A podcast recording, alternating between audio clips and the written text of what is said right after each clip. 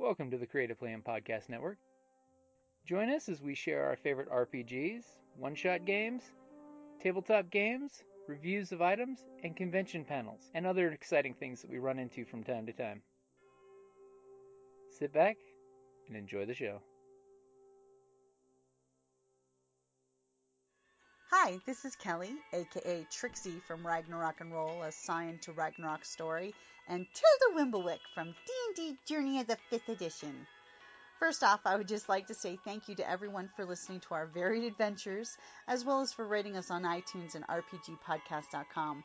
If you haven't rated us yet, we would greatly appreciate it if you could.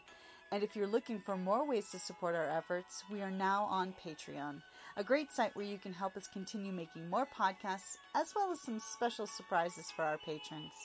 If you can, please look us up at www.patreon.com slash cppn. Every little bit helps.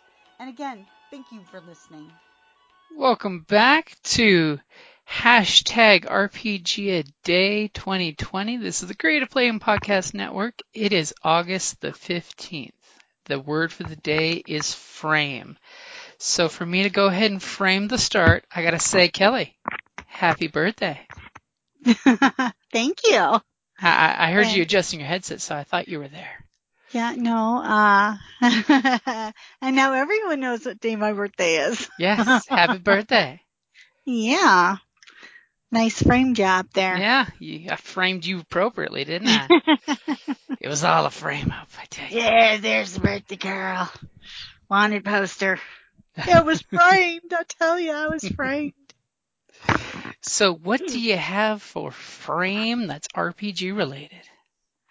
Oh my god, this was so hard. I was trying to think of. This year's rough. Yeah. It's 2020. Um, Ain't no lie. That's true. Uh, well, actually, I did think of one time that when we had played, um, Dresden Files long time ago and, um, I was the, uh, half fae the changeling? The changeling. Mm-hmm. And I wound up framing the white court vampires um, with the Fae and the Irish mafia. Um, oh no, yeah, I framed, uh, them for all these crimes that have had occurred, and I totally placed the blame on the white court vampires. I totally framed them up. In all honesty, we had done them. as well as, I believe in that one, there was a frame job on a certain uh, fellow player's uh, Fabergé egg being stolen. Well, I there wasn't. A, it was okay. I. oh yeah. Okay. I I framed the. I. okay we were doing this museum heist, okay? And in order to gain access, we convinced one of our characters, um, uh, my mother's character, uh, to, uh, who, who had, uh, I forget, she had like resources, she, her, her, her resources were really high. So she had her background. She came from this really wealthy family and like the creme de la creme of Boston society. And so he convinced her in order to get access to this high end art show of these, uh, rare artifacts and beauty, you know, uh, relic pieces and, uh, high end, uh, jewelry that she should, you know, have her Fabergé egg on display. And what we were really going in was for one of the uh, coins of uh, uh, what Demarius? The Denarian coins. Denarian yeah. coins. That's it. Coin that holds an evil fallen angel. Yeah, exactly. You know, one of the thirty pieces of silver. Um. well, her character was a cat burglar. And my character, who was also a thief, I came up with my character first. kind of took offense at that because she became a thief in order to survive. You know, she and her sister growing up in an orphanage, nothing, you know, not two coins to rub together. Um, so my character kind of took offense at her, you know, joyriding, so to speak, uh, for something that she learned to do, you know, out of necessity. And plus it was kind of fun, but so yeah, I kind of played a little prank on her unbeknownst to the rest of the group. We had gone in and we knew that they were going to be trying to go after this, uh, this, the, these people were going to be going after the coin, which was in a, a headdress of coins. Mm-hmm. But one of them was the denarian coin. So we had kind of like staked out the place and while we were doing this, um, and we were breaking into the, you know, exhibit anyways, so I kind of stole her Fabergé egg. And I would have gotten away with it too if Kiri hadn't figured it out. My sister figured it out. If it wasn't for you meddling twins. yeah, my my twin sister figured out what I had done. And I was totally willing to frame the, that her egg, oh, that's too bad. That egg was stolen with the rest of this stuff. I'm really sorry about that. and uh, my sister ratted me out to my mother. like, she had figured it out that I had done it, and then she ratted me out. Don't commit the crime unless you're willing to do the time. Yeah, so I had to give her back her Fabergé egg. But on the other hand, I did steal that one gem from her later on. you know the the MacGuffin that everybody was looking for. It was like what the jade um phylactery. Yep. Uh,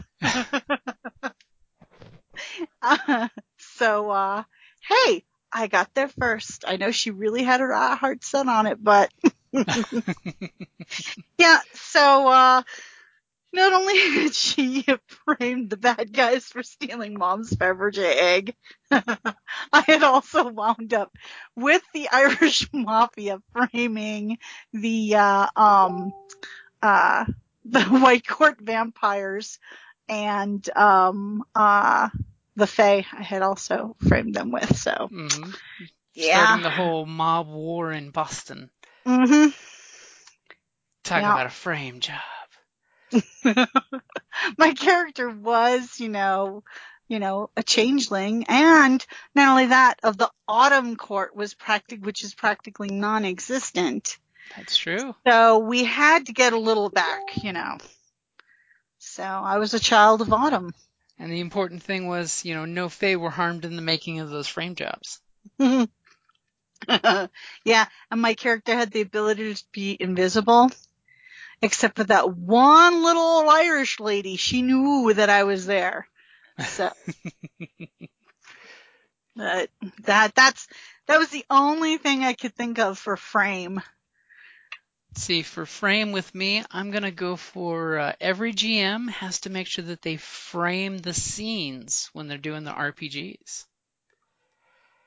You know, sort of like in the White Wolf system, you know, and on Scion, how they used to do those little cue cards that had the breakdown of here's what the players are doing here, here's what they need to accomplish, here's some little extra things that they might get away with, you know. So that way the GM has the idea of framing what is the scene, so that way you know when to screen swipe to the left, fade scene, you know. Because mm-hmm. Cause think about that. Framing in scenes can be really, really difficult, especially if you're playing Fate or if you're playing White Wolf, where they have, you know, things that last for a scene, you know. When does the scene end and when does it become a new scene? True. I mean, it can't always be as easy as when Luke, Luke Skywalker fights Vader in, uh, in, you know, Bespin City, you know, all of a sudden he falls down the hole. Scene is over. now his character's been taken out for the, the rest of the scene and he has to cry for Leia to, to rescue him. and then Leia gets to rescue the damsel in distress. the dude in distress? The dude in distress. So one of those things is to think, you know, think like a TV director or a movie director when you're making the scenes. Think of them as actual scenes, like even in books, you know, when you have the scene set, when you see where the writer distinctly changes the scene, you know, so that way you know your little jumping off points. So it's not and then and then and then and then, no, no, and then. Especially if it's chase scene, because those are hard to frame. Come up with three random things, because like all good chase scenes have those framed in the screen of three things, like a fruit cart. They always hit the fruit cart. they always have the loose tiles on the roof. The pane, co- the the pane of glass, you know, the Mhm. Two guys walking down with a TV or a pane of glass gag, you know, because that's classic. Mhm. So that's what I've got for frame is making sure as a GM you, you basically make sure to frame the scene. So that way the players know, hey, we showed up at the park. What are we doing at the park? What's going to happen when we go to the park if we do nothing? All of a sudden there's a scream in the night and a mugger mugs a woman. you just set the stage. Yes. I frame the scene.